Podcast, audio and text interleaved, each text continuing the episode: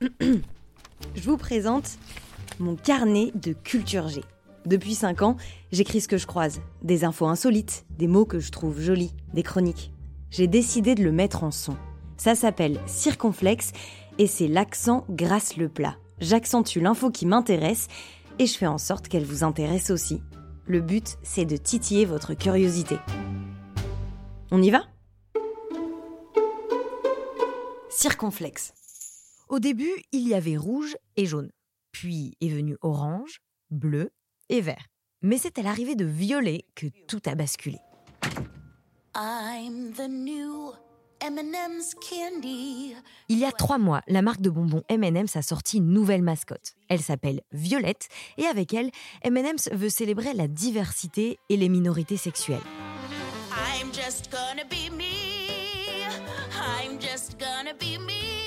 Sauf que, eh bien, ça ne plaît pas vraiment à la chaîne conservatrice Fox News. L'entreprise est allée plus loin en ajoutant une M&M's ouvertement lesbienne, promouvant le féminisme et la diversité corporelle. Ils inventent des personnages plus inclusifs et ils veulent qu'on les mange. Le présentateur Tucker Carlson, star de la chaîne, accuse M&M's de wokisme. Il y a un an déjà, il s'était offusqué parce que Verte, la première mascotte féminine sexy, avait changé ses chaussures à talons pour des baskets. Le M&M's vert, vous le voyez, ne porte plus de bottes sexy. Ce qui a fait d'elle une lesbienne, selon lui. Alors, au grand mot, les grands remèdes. M&M's a annoncé mettre en pause pour une durée indéterminée ses mascottes. Rouge, jaune, orange et toute la clique au placard. Vraiment? Et si c'était un énorme coup de pub?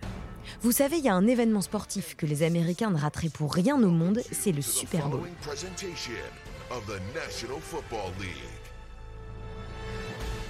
Chaque année, depuis 1967, la Ligue américaine de football américain organise sa finale devant plus de 100 millions de téléspectateurs et c'est un véritable show.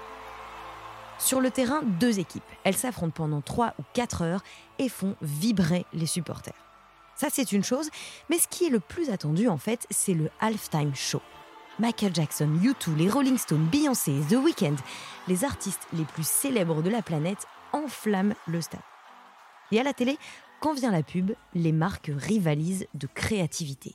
Le coût moyen d'une publicité de 30 secondes pendant le Super Bowl a varié de 37 000 dollars au premier Super Bowl à plus de 7 millions pour l'édition 2023, là le 12 février. Des spots grandioses, dignes des plus grandes productions hollywoodiennes. Là, les animaux de la forêt se régalent de Doritos. Ici, Arnold Schwarzenegger devient Zeus pour BMW.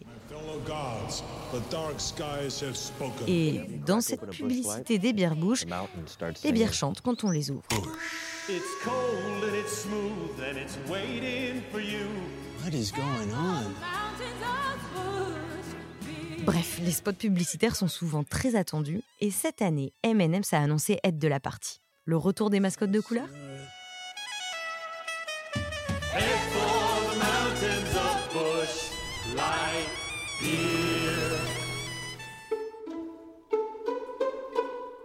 Merci d'avoir écouté ce podcast. Abonnez-vous et parlez-en autour de vous. À la semaine prochaine.